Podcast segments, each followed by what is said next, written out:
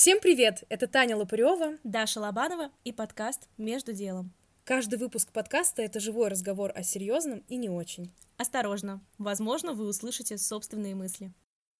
Всем привет, я Таня, я замужем за моей работой. А я, к сожалению, разведена. Выпуск чисто на опыте, никакой теории. По профессии актриса драмтеатра и кино. Работала гидом за границей. Я актер, я страдаю. Ой, ну вот она там за границу за свою уехала. А что она там хоть много зарабатывает-то? Все, 18.00, Фу, ну пошла жить. Идешь, что-то там работаешь, получаешь за это деньги. Ты не знаешь, правда, где твое место и чего ты хочешь, ты не понимаешь. Если ты работаешь на работе, которая тебя бесит, то получаешь 300 тысяч рублей. Это того стоит?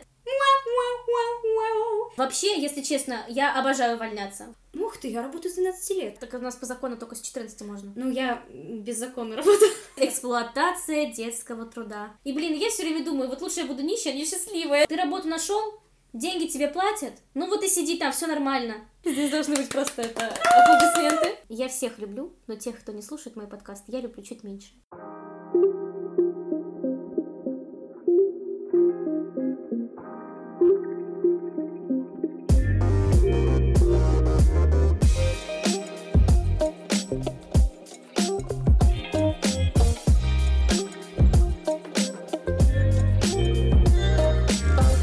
Нас сегодня очень классная тема.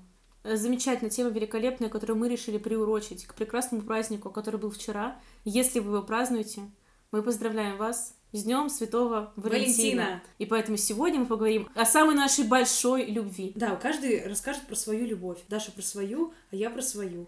Про работу. Здесь должны быть просто это аплодисменты. Всем привет, я Таня, я замужем за моей работой. А я, к сожалению, разведена, потому что моя работа была связана с работой за границей, но такая граница закрыта, работы у меня больше нет. Да, но ты сейчас в любовных отношениях. Дарья у нас многоженница. У нее было больше 10 отношений Нет, с смотри, каких отношений. У меня были очень скоротечные романы. А, ну ты это... Были длительные, как бы было даже замужество. Выпуск чисто на опыте. Никакой теории. Мы практически не готовились, потому что мы будем просто рассказывать о том, что за 26 лет своей жизни мы успели о работе понять, что мы успели попробовать, и все. И просто после этого все выключили подкаст. Нет, ну, мне кажется, мне кажется, должно получиться интересно. Ну что, для начала начнем, а начнем мы сначала. В какой период жизни мы сталкиваемся с тем, что нам пора выбирать работу? Примерно в 15, 16, там, 17 лет, да, мы должны примерно определиться с выбором нашей профессии. Но работа и выбор основной профессии — это немножко разные, да, истории. Ну, то есть я работаю с 12 лет, да, экс- эксплуатация детского труда, как сказала Даша, но я просто была оформлена на папу. То, где я работала, я не собиралась заниматься этим всю жизнь, я просто подрабатывала. То есть мы как говорим про профессию или мы говорим про работу как про работу? Ты как раз очень важный такой затронул момент, что действительно это два таких разных понятия. Вообще, мне кажется, что все в очень разном возрасте сталкиваются с работой, и все зависит, наверное, от того, насколько обеспечена у тебя семья, либо от того, как родители тебя приучают к работе. Есть семьи, где, например, родители зарабатывают очень хорошо, и условно вплоть до окончания института ребенок вообще, в принципе, не думает о том, чтобы пойти работать. А есть семьи, где ты идешь работать в 15-16 лет, потому что тебе нужны деньги. Либо еще бывает такой вариант, что деньги как бы в семье есть, но тебя хотят приучить уже к тому, что ты должен сам себе зарабатывать на мороженое и поход в кафешки с друзьями, и, соответственно, ты идешь там на какую-то подработку. Ну, у меня был другой вариант. Я, наоборот, сама хотела. Мне было интересно, то есть попробовать что-то новое, и плюс у меня были свои какие-то карманные деньги, и таким образом я чувствовала себя более-менее свободным. Не обязательно постоянно просить у родителей деньги, а ты можешь сам на что-то себе накопить. В 17 лет мы сдаем ЕГЭ в 11 классе. Значит, примерно в 15-16 мы должны определиться, какие предметы мы хотим сдавать. Получается, от 15-летних детей требуется сейчас, чтобы они уже знали, чего они хотят, и знали, какую профессию они должны получить. В идеале от нас общество требует, чтобы мы раньше, чем раньше мы определимся с профессией, тем лучше, тем будет э, удобней, понятней, спокойней родителям. Кстати, согласись, что в средней школе, даже в детстве мы все думаем в 5 лет, кем мы хотим стать, потому что мы познаем этот мир через других людей, и мы смотрим на людей, чем они занимаются, нам говорят, вот этот вот там врач, и мы как бы узнаем все вот это разнообразие того, чем можно заниматься, все мы в детстве хотим стать продавцами, э, барменами или там парикмахерами, потому что это то, что нам знакомо, то есть это первые, можно сказать, люди, которых мы вот именно видим, и нам это становится вроде как интересно. Особенно Тоже- в пять лет мы барменов видим, я обожаю. Нет, я почему? Я хотела а, работать типа какой-нибудь официанткой, потому что я видела какие-то кафешки или бары, и мне кажется, очень многие через это проходили. Таня тут сидит, кипает головой. Я тоже хотела быть официанткой, это так прикольно. Но это просто забавно. Я вот прошла через все вот эти стадии, мне в детстве хотелось именно э, простые профессии, которые я вот видела. Может быть, потому что мне нравилось, что эти люди как-то помогают мне в чем-то, да, то есть ты приходишь, тебе там официант принес еду, и ты как бы ему благодарен, и мне вот как будто бы хотелось тоже побыть на их месте. Ну и, в общем, потом, когда ты узнаешь уже другие профессии в более взрослом возрасте, ты, конечно же, это все тоже хочешь на себе попробовать, уже зависит от твоей любознательности и так далее. Но, по сути, это мы у себя в голове перебираем сколько угодно времени, кем мы хотим быть, и вот пока не наступает какой-то момент, когда мы уже точно должны решить, мы только примеряем на себя это все, да? А потом наступает момент, когда, ну все, вот, выбирай, кем ты хочешь быть. А тебе, блин, 17 лет, 16, я просто судорожно выбирала в начале 11 класса. Я поняла, что мне сейчас просто тупо нужно выбрать хотя бы, какие экзамены я буду сдавать. Примерно прикидывать, кем я хочу быть. Я просто точно помню себя, что я не понимала, чего я хочу. И, по-моему, это вообще абсолютно нормальная история. Да, мне кажется, практически каждый с этим сталкивается. Я где-то в 13-14 лет поняла, что мне надо уже определяться с какой-то будущей профессией. И ты хотела стать экономистом.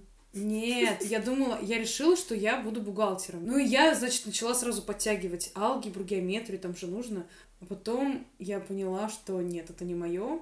Я, кстати, вообще не знаю, как я выбрала свою профессию. Она как-то... Ты в одном из выпусков говорила об этом, что тебя как-то все направляли в эту сторону, и в итоге ты поняла, что больше ты не понимаешь, куда еще. Ну, то есть не то, что мне все говорили вокруг, типа, тебе нужно идти, просто жизнь меня как бы вела так. Стечение случайных каких-то там обстоятельств. Слушай, а ты в театральный пошла просто с кем-то? Я не очень Да, помню. да, да, меня позвала одноклассница наша. По сути, не моя инициатива была, то есть я, можно сказать, за компанию пошла в Таня, девятом классе. это была не твоя инициатива, это была твоя судьба. Да, да, да, да. В общем, я пошла за компанию в театральную студию в девятом классе, я пошла за компанию на вокал. Когда я была совсем маленькой, я ходила на танцы, и мне очень нравилось танцевать. Это всё- Я подумала, вот было бы классно, вот я писала как раз на эту тему пост в Инстаграм, было бы классно, если бы люди танцевали, пели и еще играли, ну то есть прям все вместе. Я прям помню, что я так вдохновилась, что я придумала такую классную тему. Я думаю, вообще, это было бы так круто. И потом, когда в 8 лет я впервые увидела мюзикл «Нордост», я была в шоке, что то, что в моей голове было нарисовано, оно происходит сейчас, и это есть, существует вот этот жанр. Но я тогда не думала, что «О, все, я хочу быть актрисой». Может быть, на каком-то подсознательном уровне, да, я это хотела, может быть, я не могла себе признать или что-то такое. Но я помню, я знала все арии наизусть. Ну, на самом деле, очень классно, что, может быть, ты не отдавала себе отчет в том, что это твоя будущая профессия, но при этом у тебя было что-то, что тебе прям очень нравилось. У меня, например, вообще в жизни не было чего-то, э, чтобы мне нравилось, чтобы я могла предположить, что я с этим свяжу свою жизнь. У меня такое сейчас ощущение, что так как все хотели всегда пятерок, я должна была хорошо учиться, для меня всегда целью было только хорошо учиться. И из-за этого я даже не думала о том, а к чему дальше это придет. То есть была цель получить аттестат, эту золотую медаль дурацкую, о том, что ты должен просто учиться для того, чтобы получить знания и потом, э, ну, как-то найти себя, об этом как будто бы речи вообще не шло, и она вот как-то зашла в какой-то момент в моей жизни, типа, а куда ты хочешь поступать? А я не понимала, куда я хочу поступать, я что такое институт вообще. Я не понимала даже, куда я хочу. У меня в какой-то момент такая, если честно, была паника. Я подумала, господи, что будет теперь с моей жизнью? И как она вообще дальше сложится, если я даже не понимаю, что мне нужно? А я же Мгм. сейчас обязана поступить. Кстати, в Америке, да, по-моему, существует такая практика, у них есть э, свободный год, когда после того, как они получают э, школьный аттестат, они могут год не учиться, то есть они только через год подают документы в университеты или в колледже, они год могут там, я не знаю, заниматься своими Подумать. делами, они могут работать, кто-то из них идет подрабатывать куда-то, например, попробовать себя э, в какой-то сфере, может тебе понравится, ты захочешь в ней получить высшее образование. Кто-то просто путешествует, да, ищет себя, кто-то просто, я не знаю, йогой занимается, медитирует, может быть, когда ты вглубь себя посмотришь, ты поймешь, что ты хочешь. У них такое есть. А у нас это вообще в принципе не принято. У нас даже система построена так, что если ты в следующий год после того, как ты сдал ЕГЭ, поступаешь в университет, то тебе нужно заново ЕГЭ сдавать. Ты на следующий год не можешь использовать результаты экзамена, который ты сдал год назад. Типа ты отупел за это время. Как будто ты типа все забыл, только такое ощущение, что как будто мы после ЕГЭ сразу все не забыли через два месяца, да, мы мы обязательно такими все умными вспомним. стали после ЕГЭ. да, просто с ума сойти. абсолютно нормально не знать, чего ты хочешь, мне кажется, потому что очень малое количество людей вообще в моем окружении знали после школы, чего они хотят. Но вся система у нас построена так, что ты обязан знать, чего ты хочешь.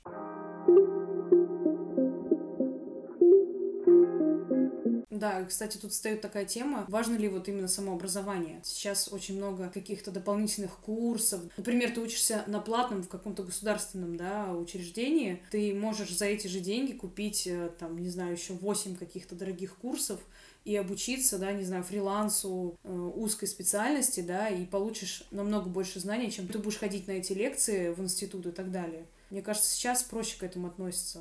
Стопроцентно к этому проще относится, скорее наше поколение. Но вот как мы объясним своим родителям, что у нас нет э, постоянной профессии? Э, есть те люди, которым вот необходимо именно учиться обязательно, просто то, что доктор прописал. Им нужно, правда, ездить в институт, там, в университет, неважно, да, потому что это их дисциплинирует.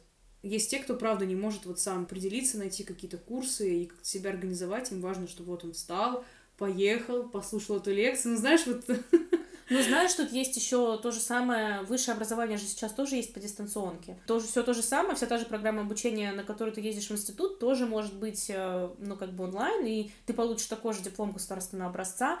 Здесь, э, мне кажется, даже вопрос не, не то, что в формате обучения, а вот в ну интересе вот, в твоем? Нет, нет, смотри, ты поставил вопрос, важно ли сейчас образование. На работу ты сможешь устроиться без этого диплома или нет? Вот если ты выбираешь для себя профессию, в которой ты, в принципе, можешь работать без диплома, то тогда, конечно, хотя есть такая фишка, и я с ней на сто процентов согласна, что высшее образование, неважно по какой э, специальности, оно просто учит тебя, ну, во-первых, дисциплине, во-вторых, организации твоего времени, ну и просто тебя хотя бы немножечко развивает. Вот даже если ты прям двоечник и плохо сдавал экзамены, ничего не учил, но что-то где-то у тебя все равно откладывается, есть какой-то плюс все равно в высшем образовании, я согласна. Но по большому счету, вот если, например, даже говорить на своем личном опыте про меня, я получила, конечно, высшее образование, есть у меня замечательный диплом, но только он мне сейчас вообще не нужен и не нужен будет, наверное, никогда. Не хочу работать по профессии, я пробовала, и я не буду. Я не знала, чего я хочу, когда я выпускалась из школы, я начала думать, хорошо, что у меня лучше всего получается, по каким предметам у меня пятерки. Пятерки были по всем предметам, поэтому выбрать было очень сложно. Я подумала, ладно, я неплохо вроде как пишу сочинения, пойду-ка я, наверное, в журналисты. То есть, ну, как-то э, вот такая была логическая цепочка, потому что хоть что-то нужно было выбрать. Пошла в одиннадцатом классе, сдала эти экзамены, пошла подавать документы, и я в тот момент решила пойти на рекламу и связь с общественностью. Я узнала, уже подготовилась, уже был интернет, когда мы учились в одиннадцатом классе, слава богу. Я, значит, э, Да, смотрела... благодаря ему я списывала на экзамене по литературе. Я просто человек, который списывал всегда и везде, даже на ЕГЭ. Блин, я на ЕГЭ С раскладушкой Nokia, если что. Я на ЕГЭ подготовила шпоры, но я так и не рискнула ими воспользоваться. Ну, я просто смелая девчонка, дерзкая. И, кстати, в институте я один раз, я готовила шпоры на госэкзамены, но я тоже ими не стала пользоваться, потому что я просто, ну, я не умею пользоваться шпаргалками. Из-за того, что у меня нет наработанного опыта с средних классов школы, потому что я тогда ими не пользовалась, я в институте на четвертом курсе решила, ну, чего уж теперь пытаться-то, ладно, знам как-нибудь сама. Ну, и сам факт того, что они у меня с собой были, я как будто бы... Спокойно. Нет, на самом деле есть такой психологический эффект, когда тебе есть куда подсмотреть, ты перестаешь думать сам. Вот если у тебя нет шпор, ты вспомнишь, ты все свои резервы задействуешь, ты вспомнишь все, что есть в твоей голове, и ты вспомнишь и напишешь. А если ты знаешь, что у тебя в кармане есть шпора, твой мозг выбирает гораздо более простой вариант. То есть у меня в кармане проще... была Аська, я по Аське переписывалась. ЕГЭ просто. По-моему, да, это Аська была. Ну да, тогда мы ей пользовались как раз. Ужас какой. Даже стыдно мне немножко. Что, ну, мне нравилось. Тебе нравилось списывать? Ну, мне нравилось, да, что я могу списывать э, там, там, где другой никто не может списать. Я чувствовала свое превосходство. Как интересно. Я даже... на первой партии на истории списывать. Это же вообще, это же одище. Никто не списывал на истории. Только я на первой партии. Ну, тебе же это удалось, и слава богу, я тебя поздравляю с этим. Да. Слушай, я даже помню, чтобы взять шпоры по обществознанию с собой, я чулки купила первый раз в жизни. И я пошла, попросилась в туалет, и там вытаскивала эти шпоры, но это громко было, если честно. Я не знаю, это что, подслушивают? Ну, они на самом деле снаружи стоят, они внутрь не заходят. Ну, я посмотрела, спасибо, что я посмотрела, но, по-моему, я была в таком стрессе, что мне вообще это не помогло, я забыла, пока дошла до кабинета, что шпаргалке, и пришлось все равно вспоминать самой. Ты достаешь, ты достаешь эту шпору, а у тебя туман такой, да, просто Ну, при- примерно так. А мы когда сдавали литературу, мы с девочками договорились, что э, вот у нас, например, экзамен начинается в 10, и мы договорились, что там в 11-15 мы встречаемся в туалете. И мы все, да, кто в разных кабинетах, мы отпросились, и мы реально встретились в туалете, там были не все, по-моему, два или три человека, и такие, чего, чего, какой у тебя там C1, C2, или прикольная тема. Слушай, ну, все выживали как могли. Да, Слава да, да. богу, что вот сейчас... Что была Аська, спасибо. Вот согласись, сейчас вспоминаешь, это было 2012 год, сейчас 2021, это было 9 лет назад. И ты вот сейчас вспоминаешь, это была тогда просто чуть ли не вся твоя жизнь вот в этот момент решалась как будто бы. То есть ты сейчас даешь этот экзамен, все, это было так важно. Мгм. Сейчас я вспоминаю и думаю, господи, Такой бред. сколько нервов я тогда потратила. Но с другой стороны, это сейчас у нас в жизни гораздо более, может быть, серьезные Не какие-то надо проблемы. обесценивать свой опыт. Да, а тогда просто слава тебе, Господи, что тогда это единственная проблема такая важная для нас была, сдать экзамен. Это на самом деле хорошо. И вот возвращаясь к тому, насколько важно образование, я поступила просто, куда у меня экзамены подходили, обществознание с историей, я поступила на юриста. И, в принципе, я в первые пару месяцев поняла, что юристом я работать никогда не буду. Я отучилась, теперь у меня есть диплом юриста, только вот использовать я его по прямому назначению в своей конкретной профессии, скорее всего, никогда не буду. И на самом деле поняла я, чего я хочу, только около 25. То есть вот-вот буквально в прошлом году. Получается, что если ты с пяти лет знаешь, что ты хочешь быть врачом и идешь учиться в медицинский, то здесь это очень важно. А если ты, как я, вообще не понимаешь, чего ты хочешь, даже в момент, когда ты учишься в университете, видишь э, другие специальности, общаешься с другими ребятами, но здесь вот такое высшее образование с дипломом в конце нужно скорее только номинально. Потому что я искала работу, и на самом деле далеко не везде требуют диплом о высшем образовании, типа достаточно среднего. То есть ты можешь со школьным аттестатом прийти. Меня это очень удивило. То есть получается, что я как бы получила это высшее образование, да, оно у меня как бы есть, но не так, что оно мне теперь и нужно. Иногда гораздо важнее получить какое-то за два месяца дополнительные себе такую мини-профессию, скажем так, да. Ну вот, да. Я, например, купила себе VIP-пакет обучения по визуалу в Инстаграм. Что это такое, расскажи подробнее. Визуальное оформление профиля. Вашего профиля в Инстаграм. Кстати, если что, можете обратиться ко мне. И я, наверное, не буду это делать, потому что я поняла, что это не мое. Да, я попробовала, и как-то... Ну, мне стало это интересно. Для меня это просто как дополнительный навык какой-то, который помогает мне вот вести мою страничку в Инстаграм. Хорошо, когда у тебя вот так вот, э, вот такое вот обучение, достаточно недорогое и не энергозатратное, остается в качестве навыка. Но печально, когда, как в моем случае, 4 года твоей жизни и э, диплом, и высшее образование в университете остается просто в качестве каких-то там навыков, причем большую часть тому, чему меня учили, я сейчас не помню. Мы вообще хотели, кстати, выпуск про работу, в итоге мы как-то про образование начали говорить. Но это, мне кажется, важно. Потому что мы же в самом начале выпуска и начали с того, что от нас требуют выбрать профессию в 17 лет, а не работу. Ну, в тот момент как будто ты должен выбрать, какие знания тебе нужно получить, а не кем ты будешь потом работать. Работа возможна без образования, но так или иначе, для того, чтобы где-то работать, тебе все равно нужно будет этому учиться. Просто, возможно, не в институте. Вот, поэтому вопрос об образовании, он тоже очень важный, тем более мы абсолютно все через это проходили.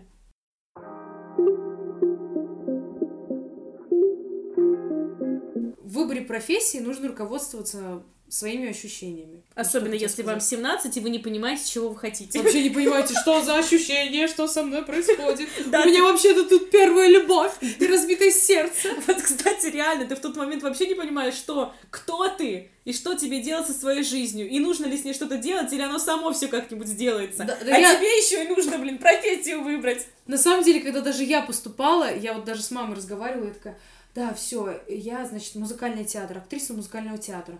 Потом, значит, на следующий день прихожу, или может все-таки в драматическое пойти? Она такая, ну так что, драматическое? Ну да, да, да, драматическое. Неделя прошла. Нет, нет, все-таки музыкальный театр. Ну то- даже в этой как бы истории просто какой-то штыринг непонятный. Ну, в итоге я отучилась на актрису драмтеатра и кино. И работаешь в музыкальном театре. И я всегда все это время хотела работать в музыкальном театре. И не останавливалась, продолжала работать, учиться, развиваться и получать дополнительные навыки. И обо всем этом вы можете узнать в выпуске про страх неудачи. Мы там в подробностях рассказывали, Таня рассказывала свой путь.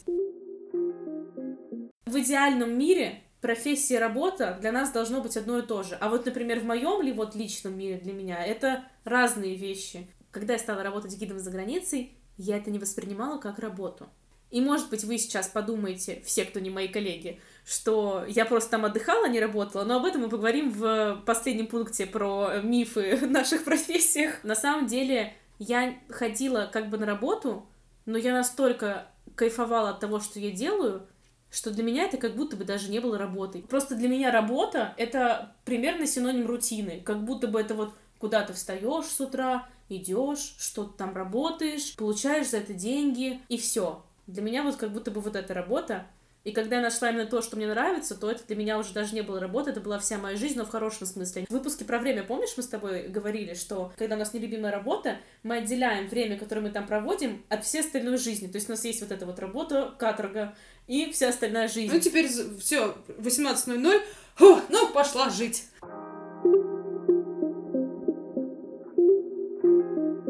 Вот, кстати, когда я размышляю о том, что важно при выборе работы, я себе прям по пунктам расписала. я думала, что мы так будем отвечать на этот вопрос. Есть несколько пунктов, шесть. Я их расположила, конечно же, в порядке убывания. И в конце у меня написано, а в идеальном мире первым пунктом будет соответствие работы моим интересам, потому что во всех пунктах, которые я выписала, этого нет. И несмотря на то, что я всегда топлю за то, что нужно слушать себя и делать только то, что ты хочешь, заниматься тем, что тебе нравится, э, я это просто на собственном опыте поняла, потому что, к сожалению, до, там, условно, 24 лет э, у меня не было такой возможности, и просто не попадалось мне в жизни что-то, чтобы я работала там, где мне нравится, я на работе ну, да. просто зарабатывала деньги. Это не значит, что если, ну, бывает такое, правда, ты спрашиваешь себя, чего я хочу, что мне надо, а внутри у тебя все молчит, ты не знаешь, правда, где твое место и чего ты хочешь, ты не понимаешь. И что теперь, не работать, да, грубо говоря? Ну Поэтому да, и ты, ты начинаешь искать. Да. Здесь получается мой любимый извечный вопрос, который волнует вообще, наверное, всех. Нужно ли терпеть нелюбимую работу? И если нужно, то ради чего тогда терпеть ее? Терпеть можно, но недолго. Поясни. Ну, бывают такие ситуации в жизни, когда ты сейчас не можешь найти работу там по профессии, Подожди, или ту, которую ты э, хочешь. Сейчас, это, это все логично, понятно и сто процентов, да, и так все ответят на этот вопрос. И сейчас я конкретизирую вопрос. Если ты уже значительное время работаешь на нелюбимой работе, ты точно знаешь, что это не твое, что ты не хочешь, а, но ты ее терпишь, и вот уже прям какое-то время, и ты прям вот терпишь в самом худшем смысле этого слова, что тебе не нравится, у тебя там э, стресс, но ты продолжаешь... Есть люди, которые 20 лет терпят. Я да, вот но им это нравится, они так привыкли жить, и их это устраивает, значит. Если они терпят, значит, это их устраивает. Никто тебя не заставляет терпеть. Мы встречаем очень много людей, которые не то, что не любят свою работу, они просто ненавидят свою работу. Э, я, кстати, очень люблю людей, которые обожают свою работу. Это сразу видно, неважно, кто это, продавец, не продавец. Вот это прям классно, это респект, и это ну, приятно иметь дело с такими людьми. А есть э, люди, которые даже не понимают, что, да, возьмем просто того же продавца. Он разговаривает с тобой просто там, не знаю, как с собакой, там, как собака с собакой, вот. И ты думаешь, ну, блин, чем я вообще виноват в том, что ты бесишься от того, что ты здесь работаешь? Я просто пришла купить у тебя воды. Ну, то есть я тебе даю деньги, ты приносишь мне товар. И зачем, ну, на меня какое-то недовольство свое сливать, да? И некоторые люди, мне кажется, они даже и сами не осознают. То есть они утопают в этом своем каком-то недовольстве собой. Вот, это все потому, что там не знаю, жизнь такая, да, это мать моя там, ну, не знаю. Да, или вот у меня вовремя не получился, теперь слишком поздно. Да, вместо того, чтобы, ну, как бы здесь и сейчас просто остановиться и понять, блин, меня бесит эти стены, в которых я сейчас работаю, меня бесят эти люди, встань и уйди. Ну, понятно, не сразу же ты, типа, уволился, а потом сидишь и ищешь работу. Есть много вариантов, ты Слушай, работаешь я, и параллельно я ищешь. практически во всех случаях так именно и делала, и, ну, почти всегда все нормально заканчивалось. Да. Но ну, здесь есть разные случаи. Если у тебя трое детей, то ты не можешь себе такого Да, если ты боишься, то ты можешь э, просто повременить, да, как бы пока работать, но искать параллельно какую-то но в любом случае что-то делать, а не просто продолжать терпеть, согласись. Да, но Просто, э, знаешь, почему у меня все время встает этот вопрос? Он у меня... Я знаю, я, я понимаю, что есть разные случаи в жизни. Мы всегда смотрим со своей колокольни исключительно. И я понимаю, что люди, у которых есть определенные обязательства, например, ипотека, либо им нужно кормить своих детей, э, или ухаживать за своими там э, пожилыми родителями, это все тебя очень сильно обязывает, и ты, ну, ты понимаешь, ради чего ты терпишь, у тебя есть ответ на вопрос, что, ну вот, ну вот сейчас нужно потерпеть, хотя многие люди себя тоже кормят всю жизнь обещаниями, очень долго говорят себе, что нужно потерпеть, хотя могут действительно что-то изменить. А вот если брать, например, ребят нашего возраста, просто у меня есть такие знакомые, которые работают на работе, которую они не любят, которые их бесят, вот прям уже капец как бесит, mm-hmm. и которые говорят, что я хочу уйти, но есть ли хоть что-то, ради чего действительно это стоит терпеть? Я сейчас прямо задам вопрос. Если ты работаешь на работе, которая тебя бесит, но получаешь 300 тысяч рублей, это того стоит? 300 тысяч рублей? Ну, давай тогда побольше возьмем. Реально, просто если мы говорим о том, что прям терпеть, то сумма должна быть больше. Ну, то есть, это твоя ну, жизнь, ну, ты вот, прожигаешь. Вот, видишь, ты бы не согласился. Ты, то есть, ты начала торговаться и говорить, давай больше придумаем зарплату, и вот тогда я подумаю, буду ли я терпеть. Если прям тебя это угнетает, и ты понимаешь, что ты в перманентном раздражении находишься, да, в каком-то ненависти там ко всему этому миру, то нужно, значит, с этим что-то делать. Да, возможно, ты не сразу же найдешь себе другую работу, там, полгода, год, может быть, там, не знаю, два года, да, но в любом случае тот факт, что ты хотя бы ищешь, да, и ты понимаешь, что это не твое, да, ты признаешь себе, что ты не хочешь здесь работать, не хочешь прожигать свою жизнь, что тебе нужно что-то другое. Это уже дорогого стоит.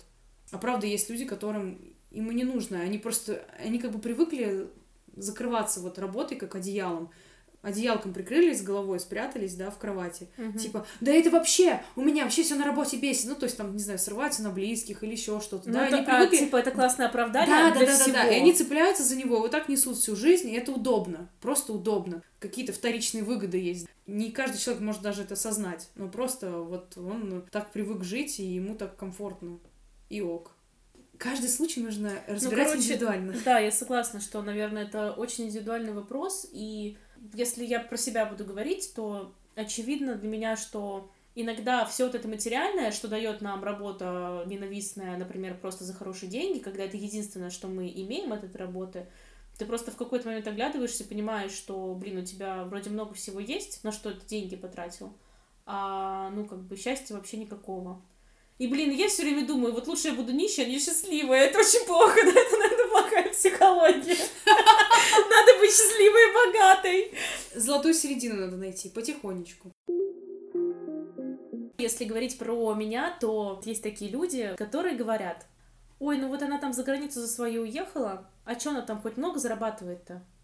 Вообще интересоваться тем, кто сколько зарабатывает, это, мне кажется, ну, вообще как-то не очень. При всем при этом человек в этот вопрос вкладывает, стоит ли оно того. И при этом э, люди говорят, может быть, ей лучше было бы по профессии по своей пойти работать. Вот юристы, в принципе, неплохо зарабатывают. Она умная, могла бы хорошо зарабатывать. Мне всегда так становится смешно, а почему мне никто не, не спрашивает, там, счастлива ли я, например, да? Да. Или, а что я получаю от этой работы? Не деньги. Что я получаю от этой работы? Деньги за работу все получают, просто вопрос маленький или большие, и для всех это очень субъективно.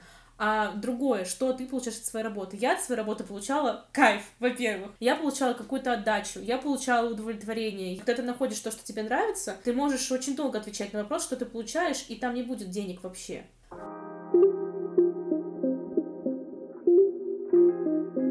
Слушай, еще такой интересный вопрос. Нормально ли менять работу как перчатки?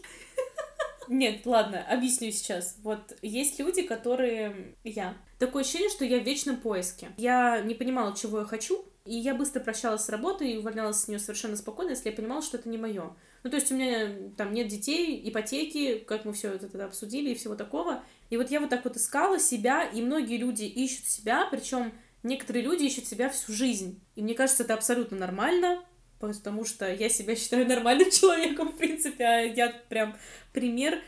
Все, что с тобой происходит, это нормально, я скажу так. Все, ну, понятно. Я пришла на прием к психотерапевту.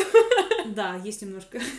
У каждого свой путь. У нас вот так вот как будто бы принято, что ты работу нашел, деньги тебе платят, ну вот и сиди там, все нормально. И вот. рот закрой еще свой, пожалуйста. И не выпендривайся. Типа, что тебе скучно, неинтересно, ну как бы и начинают Все говорить, так живут. Все так и живут. дед мой так жил, и бабка так жила. У нас сейчас стоит проблема выбора, что нам нужно выбрать, куда нам надо. Но вот тогда, когда наши бабушки и дедушки заканчивали школу, их никто не спрашивал, чего они хотят. То есть, по большому счету, там, куда направление дали, туда ты пойдешь, потому что все работают на благо страны, и где родился, там и пригодился. И там, ну вот, у меня бабушка, например, была парикмахером, причем она, кстати, классно делала свою работу. Она вот как-то вот пошла, потому что получилось. Там не стояло вопроса, куда, куда тебе хочется. И с работы точно так же. У нас до сих пор вот эта вот э, наша ментальность, но она очень многие годы, наверное, еще не поменяется, то, что ты как бы сиди, терпи, деньги получаешь, э, пенсию тебе начисляют, ну и все нормально. Вот когда я закончила университет, у меня была такая фишка. Я размышляла о том, что у меня будет запись короткая в трудовой книжке. И вот они у меня потом накопятся, несколько таких записей. И никто меня на работу не возьмет, потому что никому не нужен человек, который все время мечется из стороны в сторону. Не будет мне на работу никто брать. И я стала устраиваться по договорам ГПХ без занесения записи в трудовую книжку. У меня был вот этот вот момент, что я, может быть, и буду много пробовать, но только я в трудовой записи не буду. Не пачкать трудовую книжку это называется то дело у тебя 10 работ ты поменяла, а кто-то за это время мог и 100 поменять, понимаешь? Ну, у меня в трудовой всего три записи, так что... Ну вот. И или, запись или еще может быть такая, там, типа, это просто трэш! Бегите, не берите ее! Вообще, если честно, я обожаю увольняться. Вот иногда мне кажется, что я устраиваюсь на работу только чтобы потом с нее уволиться. То есть я уже заранее чувствую, что это не мое, знаю, что когда-нибудь я с нее уйду. И вот прям предвкушаю вот этот момент. Такая свобода, она, правда, длится 15 секунд, потому что ты потом думаешь, господи, где я теперь возьму деньги, чтобы заплатить за квартиру, еще что-нибудь. Но вот я прям люблю вот этот момент, ты чувствуешь себя, потому что если ты уволь... потому что если ты увольняешься с работы, значит, по какой-то причине она тебе не подходила, а значит, ты действительно освобождаешься. Ты сделал для себя что-то хорошее, и ты чувствуешь себя хорошо после этого. Но и все вот... равно увольнение это какой-то стресс. Знаешь, для меня был стресс, почему каждый раз, когда я увольнялась, я сейчас уволилась, но я опять не знаю, чего я хочу, и все сначала. То есть я опять не знаю, куда мне идти. Для меня стресс дикий был вот в этом. Угу. Но я допускаю, что для других людей в увольнении просто стресс сам по себе, потому что ты теряешь работу, как многие говорят. Я потерял работу, то есть я уволился, я потерял работу. Для меня не было такое, что я теряла что-то в своей жизни, но я не понимала, куда мне дальше двигаться, и каждый божий раз, и, и сейчас я тоже самое думаю, так как нет моей работы, у меня был очень тяжелый период, когда я думала опять, господи, я опять, опять все сначала, я не понимаю, что мне дальше делать, я только нашла, что мне нравится, а теперь я опять в той ситуации, в которой я была последние 8 лет, 17 лет, когда я закончила школу, и я опять не знаю, чего, чего мне делать вообще. Ну, в общем, мне кажется, что в современном мире ситуация немножко меняется. Мы уже живем не во времена наших бабушек, и сейчас нет ничего страшного в том, что вы поменяли несколько работ даже за короткий срок. Главное, чтобы у вас был правильный ответ на то, для себя самих в первую очередь, почему вы это сделали, и главное, чтобы вы нашли ту работу, на которую вы действительно хотите пойти, и тогда вы сможете, опять же, в первую очередь самим себе ответить на вопрос, почему вот именно сейчас, сюда вы хотите, и тогда вы все это сможете сказать своему работодателю. А я, кстати, еще такой человек, что я вообще не представляю, что я смогу всю жизнь работать в одной сфере на одном месте. И меня очень легко заинтересовать чем-то. Ну, даже в той сфере, в которой мне очень комфортно сейчас, на какое-то дальнее будущее я все равно не представляю, что я всю жизнь буду в этой сфере. То есть я знаю, что мне захочется пробовать что-то новое. По той же причине я, например, не представляю, чтобы я всю жизнь прожила в одном городе. Я все время думаю о том, куда бы мне переехать, где бы мне пожить. То есть я все время разные варианты рассматриваю и все время думаю о том, что, может быть, я в Сочи пару лет поживу, потом я пару лет поживу в Питере. Таких людей, как я, на самом деле много.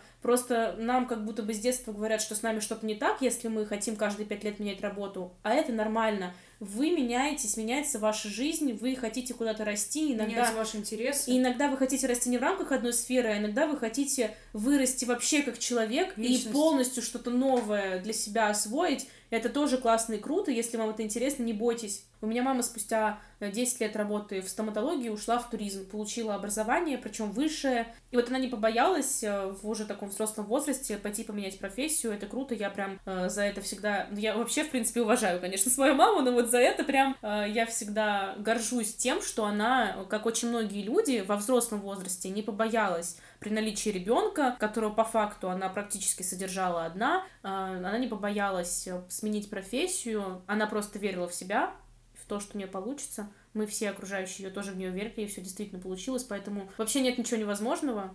Если вам хочется менять работу, как перчатки, меняйте.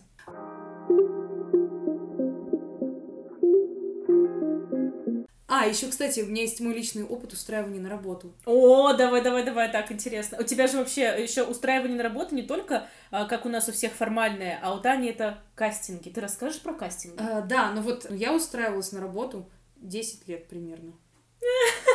Какая жесть, это звучит просто жестко. Ну, по сути, да, в том месте, где я хотела работать, да, по сути, в то место, в котором я хотела работать, я устраивалась 10 лет. То есть первый твой кастинг был в 15? Да. А, это на звуки музыки, кажется, да, ты ездила? Да, да, да, да. Ну, в общем, когда ты приходишь на кастинг, у тебя есть там, не знаю, всего лишь 30 секунд, может быть, минута, да, где ты должен показать все и вся, и как-то подойти на роль, и нормально спеть без петухов, и потом еще станцевать, и сыграть, и, в общем, все это одновременно. Но на протяжении, да, всех этих лет я набивала шишки и получала опыт, который меня в дальнейшем привел туда, где я сейчас нахожусь. И причем я не останавливаюсь, я продолжаю там заниматься вокалом, да, развиваться как драматическая актриса и т.д. и т.п. И еще пробы в кино же есть. А, кстати, по сути, я вот работаю в театре, и моя подработка — это кино. Подожди, ты сейчас забыла сказать, тогда приходите на мюзикл «Шахматы». И приходите на мюзикл «Шахматы» обязательно. Кстати, промокод на скидку 11%, если вам нужно при покупке на сайте Лопырева. По-английски пишется. Ну, в общем, там Даша подпишет, как пишется по-английски, промокод на скидку. Для того, чтобы узнать, какой промокод на скидку э, на билеты на мюзикл «Шахматы», вам нужно подписаться на наш инстаграм. Да. Спасибо.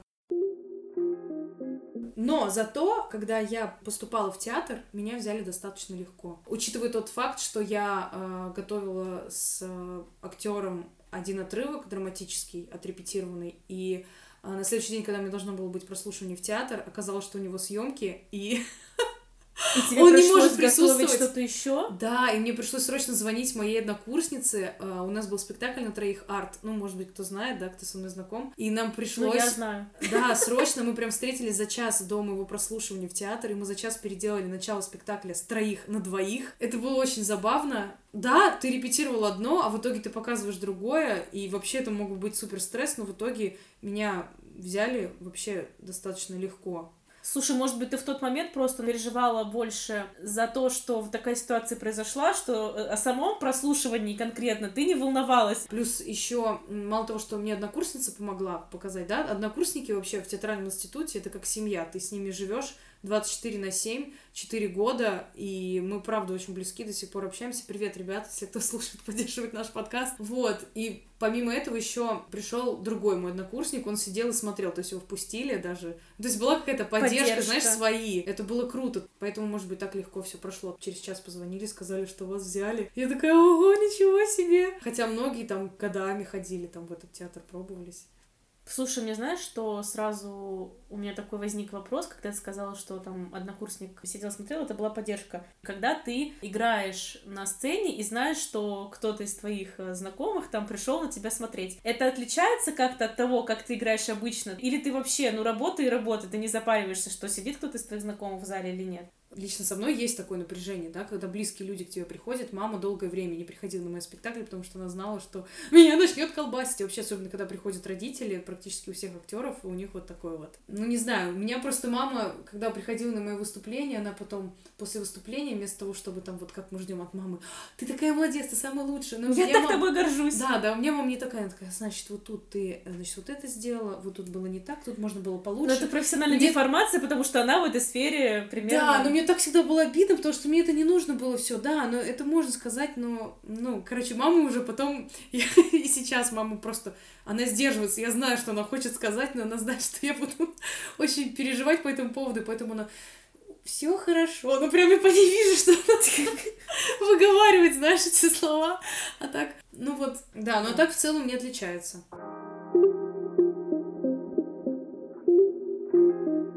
Раз уж мы начали так подробно говорить про твою профессию, давай тогда перейдем к нашей самой интересной, наверное, рубрике «Правда или миф?». Yes! Я выписала себе прям несколько мифов о твоей профессии, хотя я знаю ответы на эти вопросы, но я знаю, что многих людей, которые не знакомы лично с актерами, это интересует. И вообще давай скажем сразу, на всякий случай. По профессии актриса драмтеатра и кино, да. но А сейчас? Актриса музыкального театра. А, Что касается меня, я несколько раз уже э, заикнулась о том, да, что я работала гидом за границей экскурсионным и транспортным гидом. Если вы когда-то от крупного туроператора покупали путевку и ездили за границу, куда-то на море, то вы знакомы с моей профессией. Вот сейчас я временно работаю никем, потому что границы закрыты уже очень долгое время, я не могу вернуться к своей профессии, но пока я сейчас буду рассказывать именно о профессии вот гида, экскурсовода и транспортного гида. Мгм. Трансферного гида. Свою профессию сама не знаю, ну зашибись вообще, Ну, конечно. это говорит о твоей профессиональности. Слава богу, что границы закрыли, и такого гида, как ты, больше никто не увидит. Так, ну давай начинай, давай ты спрашивай меня. Актеры много зарабатывают. Нет, если актер работает в государственном театре и только там, то вряд ли он зарабатывает много. Если актер работает на проектах и у него есть дополнительный, там, он ведущий, невозможно работать на одном месте, все подрабатывают где-то. То есть ты можешь работать в театре, подрабатывать в кино. Но бывает, что в государственных театрах руководство или там режиссер, они запрещают работать где-либо еще. То есть ставят прям жесткие рамки такие? Да, есть такие театры, вот и в Москве таких тоже достаточно много. Но в основном есть всегда какие-то параллельные работы. Вообще, в принципе, такая профессия, что ты постоянно в поиске. Сколько работаешь, столько и зарабатываешь. Вот, я только хотела сказать, что, как и в любой профессии, все зависит от того, как много ты работаешь. Если ты постоянно пашешь сутками, Да, и действительно, если ты медийная личность, то даже в том же кино ты будешь получать еще больше, чем много. Ты можешь быть народным артистом, очень классным, крутым, но ты будешь невостребованным, и мало кто о тебе будет знать, и может быть рядом с тобой стоять какой-то молодой артист, зато он медийный, у него раскручены социальные сети, и он снялся в каком-то сериале на Первом канале, там, в главной роли, и все, у него пошло-поехало, и неважно, сразу народный, Саша народ- Петрова вспомнила. Саша, привет. Спасибо, что слушаешь наш подкаст. Прости, что мы про тебя говорили без твоего ведома. Но Надеюсь, ты ему простишь позвонишь меня. после этого выпуска, узнаешь, если он запретит, то я вырежу. Хорошо. Так, следующий миф я записала как «Все актеры психи». Да ладно! А, ну типа эмоционально нестабильные, да, вот, вот, страдающие. именно вот так вот, да. Просто я сформулировала это более как бы емко. Нет, не все. Ну, правда, есть э, творческие личности, которые вот в омут с головой, и все. Есть в этом правда. Как нам говорили, что здоровый человек не пойдет в эту профессию. Слушай, кстати, вот тогда следующий миф сразу вытекает из этого. Если говорить о психоэмоциональном состоянии, то есть такой миф, что все актеры двуличные. Вот все говорят, вся наша жизнь игра, и что нельзя вообще верить актерам, потому что если они так легко вживаются в роль, значит, они тебя очень легко могут обмануть в жизни. А, да что они в жизни типа играют. Да. Кстати, вот я недавно, по-моему, с тобой обсуждала, что я не могу это применять в жизни. Я только недавно поняла, что, оказывается, я себя очень сильно обворовывала, да, все эти года, что я могла свою- свой талант применять в жизни. Я не использовала свои актерские навыки в жизни э, так, как я могла, да, в полной мере. Ну, я не скандальный человек. Даже когда я в какой-то ситуации понимала, что я права, я не могла даже сыграть, там, не знаю, какую-то скандальную женщину и так далее. И мне просто как-то кто-то посоветовал, так ты сыграй какую-то скандальную женщину, все, просто восприми, восприми это как игру. Это не ты. И я такая думаю, черт возьми, да это гениально! А я как бы, ну вот, в жизни я я. Ну, каждый человек вот играет. У нас же есть вот это, что мы надеваем маски на себя. Так, следующий миф. Актеры идут в профессию за популярностью. Есть такое, кстати. Есть люди, которые вот прям конкретно им нужно это. Есть такая фраза «не люби себя в искусстве, а люби искусство в себе». И правда, ты видишь часто людей, которые любят именно себя в искусстве. Быть актером это, если у тебя нет таланта, например, к пению, ты не можешь быть условно певцом, то быть актером это как будто бы самый простой способ, чтобы получить вот эту вот известность и популярность. Ну да, Поэтому люди признание. идут в эту профессию, если у них есть вот эта вот какая-то первичная прям потребность с самого детства быть известными. Э, Есть такой миф, что актеру не нужно образование, что это вообще какое-то фуфло, ужасное, конечно, слово. Ну, мы знаем из истории и тот, и тот вариант. То есть даже возьмем ту же Сашу Бортич, а у нее там нет актерского образования, она об этом говорит. Здесь, кстати, интересно, это созвучно с тем вопросом, который мы обсуждали в начале. Так ли важно образование? Вот для актера образование, оно важно? Я считаю, что да. Без таланта, но с образованием далеко не уедешь. То есть тебя все равно Да. не научат, так же, как художник. Да, но суть в том, что как бы в театральном институте тебя не учат читать стихи и так далее. Ты учишься дисциплине, ты учишься работе в ансамбле. Ты э, вообще профессия многогранна. Сейчас артист должен быть универсальным, он должен умереть, ум- умереть. Умереть на сцене. Он должен уметь все: петь, танцевать, жонглировать, понимаешь, там. Чем больше у тебя навыков, тем лучше. Что я говорю про дисциплину, про этику актерскую, это очень важно. Если у тебя этого не будет, то тебе сложно будет, потому что есть какие-то правила, законы, да, по которым мы живем. И вообще есть еще один миф о том, что вот ты стала артистом, и у тебя сразу поклонники, сцена, слава, автографы, фото, интервью, и ты в этом всем купаешься. Но на самом деле профессия актера там столько подводных камней. Театр — это кладбище раздавленных самолюбий. То есть на самом деле это полная противоположность мы, когда учились, мы мыли с собой полы, там, ну, вообще... Вот я, кстати, хотела ты должен быть добавить никем. это. Да, ты должен быть сначала никем. Что если ты приходишь в эту сферу, не закончив, не пройдя вот эту вот жесткую школу в институте, то тебе гораздо сложнее, наверное, влиться в эту профессию, чем когда ты вот это вот все проходишь и не уходишь э, на середине пути с этой профессии, потому что не выдерживаешь, остаешься, заканчиваешь и идешь дальше.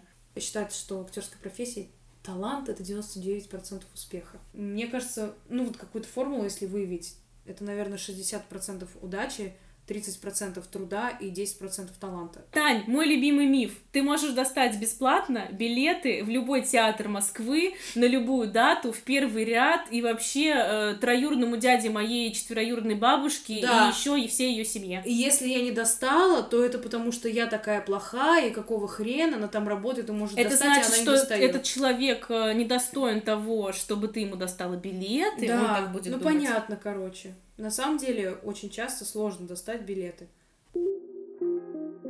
Мифы про гидов. Гиды-бездельники, они выучили один и тот же текст и ездят и его просто ротом проговаривают. Слушай, это прикольно. Ну, на самом деле, относительно того, что мы выучили один и тот же текст, это правда, потому что если мы говорим о трансферном гиде, который вот в автобусе вас встречает, потом сопровождает, провожает в отель, то текст примерно всегда один и тот же, потому что мы обязаны предоставить э, в автобусе туристу конкретную информацию, рассказать о э, погоде, о том, как работает отель. Очень часто часто бывает такое, что для нас кажется очевидным, люди не знают, и ты для них открываешь Америку. Например, когда люди приезжают в Тунис, они думают, что это та же самая Турция, и что они с собой привезли, например, рубли, и они смогут рублями расплатиться. И оказывается, что нужно вы едете в другую страну, черт побери, и вы не берете с собой даже какую-нибудь международную валюту. Ну, как бы, есть какие-то очевидные вещи, которые люди реально не знают и не понимают, и мы обязаны это рассказать. Но еще все зависит от того, как далеко вам нужно ехать до отеля. Если у вас от аэропорта до первого отеля 5 минут, ты вообще мало что там можешь успеть рассказать. Я, например, ездила в дальний регион, до которого мы ехали час двадцать. Соответственно, я могла людям гораздо больше рассказать. Мой средний спич, как мы это называем, занимал 40-50 минут. И каждый раз э, моя вот эта обязательная часть, первые 15 минут были действительно примерно одинаковыми, уже заученными, что-то ночью можешь рассказать. А все остальное часто варьировалось зависело от погоды, от того, какой сейчас праздник в этой стране и так далее, и так далее. Ну и гиды бывают разные. Если тебе интересно то, что ты делаешь, и тебе интересна страна, в которой ты находишься, то тебе захочется больше о ней рассказать. Но всегда, если ты на трансфере, нужно рассказать не больше, чем нужно, потому что потом люди на экскурсии не захотят слушать, второй раз то же самое. Поняла. Так, еще один миф, что э, гиды, они вообще халявщики, бездельники, вот они откатали там один какой-то... Трансфер? А, да, откатали один трансфер, и пошли кальянчик курить. Кальянчик курить, э, на море плавать, э, загорать, э, в кафешку бесплатно посидеть, потому что они же гиды, им все бесплатно, и вот, и вот это вот все. Это на самом деле неправда, это то, я озвучила, как думают большинство людей. На самом деле, естественно, мы приезжаем работать, а не отдыхать. У нас, как и у всех людей, есть выходные, хотя не на всех направлениях и не каждый даже месяц, не то что неделю.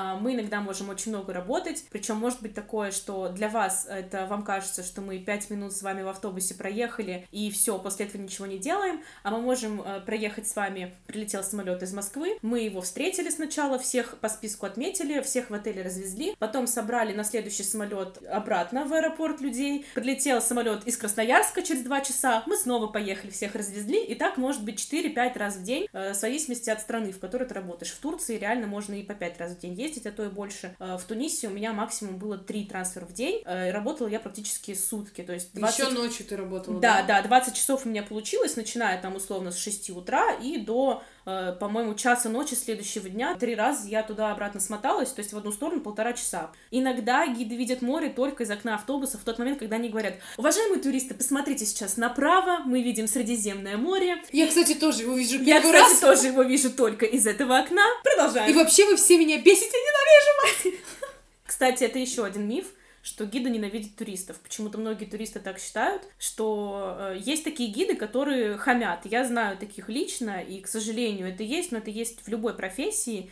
И мы бы не шли в эту работу, если бы мы ненавидели людей. Большинство хороших гидов, которых я знаю, моих коллег, они людей на самом деле любят, им приятна их работа, и да, мы тоже иногда устаем, потому что, как я сказала, мы можем работать по 20 часов к ряду, но, тем не менее, мы э, реально хотим э, помочь людям, э, помочь им узнать чуть больше об этой стране, особенно если ты уже экскурсионный гид, ты проводишь экскурсию. Я больше всего люблю эту работу за то, что люди узнают что-то новое, интересное, и когда они говорят, ой, правда, ничего себе, когда ты что-то интересное им рассказываешь, удивительное, и когда они в конце благодарят тебя, обнимаются уже как с родственницей, когда ты там пять часов провел им экскурсию, и вот это самое кайфовое, и мы любим людей, и иначе мы бы не шли в эту профессию. Прикольно. Миф номер три. Гид знает, э, где туалет, где аптека подешевле и где траву достать. На самом деле, многие туристы действительно На самом деле, я знаю только про траву. Ну, на самом деле, многие люди думают, что у гида можно спросить все, что угодно, о том, где здесь туалет и так далее.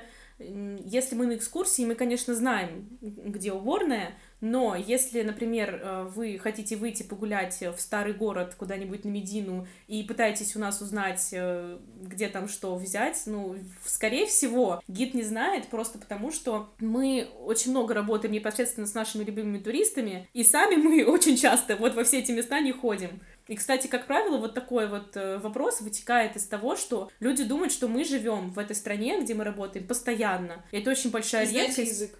А, из, ну, конечно же, мы знаем язык э, именно местный, и особенно хорошо... С акцентом с местным. Да, местный диалект. И еще при этом мы э, прекрасно говорим на английском.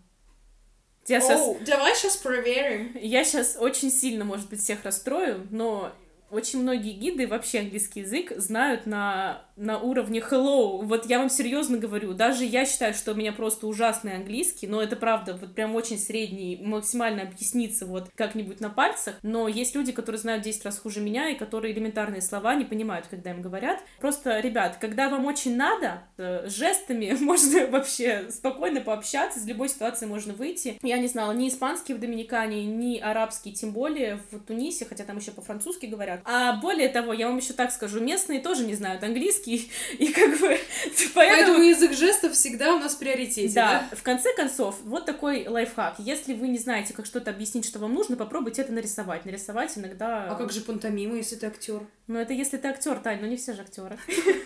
Так, еще, ладно, еще миф, сдвоенный такой. Гиды работают за бесплатно, за еду, за жилье, или они, наоборот, получают очень много денег. Есть люди, которые думают, Да. что мы много получаем, есть, что мы... Бомжи. ну, да, что мы вообще ничего не получаем, мы просто получаем э, витамин D, купаемся в морешке и уже счастливы. Ну, на самом деле, ни то и ни другое. Мы не работаем за еду и за жилье, конечно же, то есть мы получаем зарплату, но это не огромная какая-то зарплата. Действительно, то, что мы имеем возможность э, в классной новой стране побывать, поработать и окунуться в местную культуру, для меня это стоило того, чтобы получать относительно небольшие деньги. То есть, условно, здесь, в Москве, я могу зарабатывать гораздо больше, и даже без образования, и без знания английского, но при этом э, я просто очень любила свою работу, и мне этого было достаточно.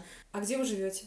Каждой стране по-разному. Э, Как правило, жилье предоставляется компании, в которой ты работаешь, э, если это крупный какой-то туроператор. И иногда мы живем в каких-то дешевеньких отелях, не пятизвездочных ни в коем случае, естественно. Мы живем в номерах люкс, как многие думают, что нам там самые крутые предоставляют. Я жила с- в номере с клопами, муравьями, и вообще это был полный трэш. Я хотела просто взять за свои деньги билет и улететь домой, но мы как бы дотрендились из-за того, что нас переселили. Но я первый раз в жизни была покусана клопами, это было очень страшно, если честно. Иногда снимаются какие-то, например, на, если небольшая группа гидов, например, 10 человек, может сниматься какой-то небольшой домик. Вот представьте себе, как у нас вот эти мини-отели в Сочи, да, что-то вот такое недорогое, где-нибудь далеко от моря максимально, потому что нас все равно забирает автобус, на который мы поедем на экскурсию или в аэропорт. И, соответственно, вот в таких местах тоже бывает мы живем. В общем, все зависит от страны, но жилье нам предоставляют. Ну, это в компании, в которой я работала, Слушай, интересно.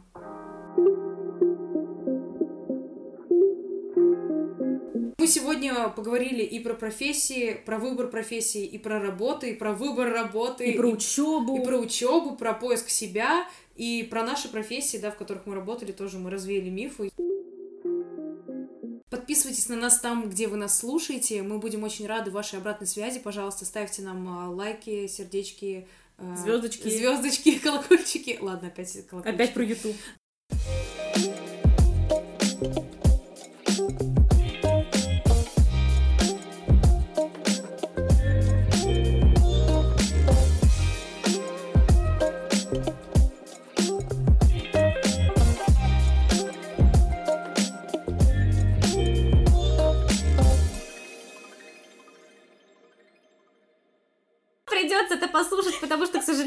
Продолжаем. Если вы любите меня и Дашу, вам придется послушать этот подкаст. Как и предыдущие четыре выпуска. А между прочим, я уже исключила из своего круга приближенных людей, которые еще не послушали подкаст. Отношения это тоже работа, милая. Ах, точно, я забыла. Языком молоть это тебе не сочинение писать. Я думаю, что мы можем начать с, с самого начала. Мы все умрем! И даже в театре ты иногда не знаешь, что смысл.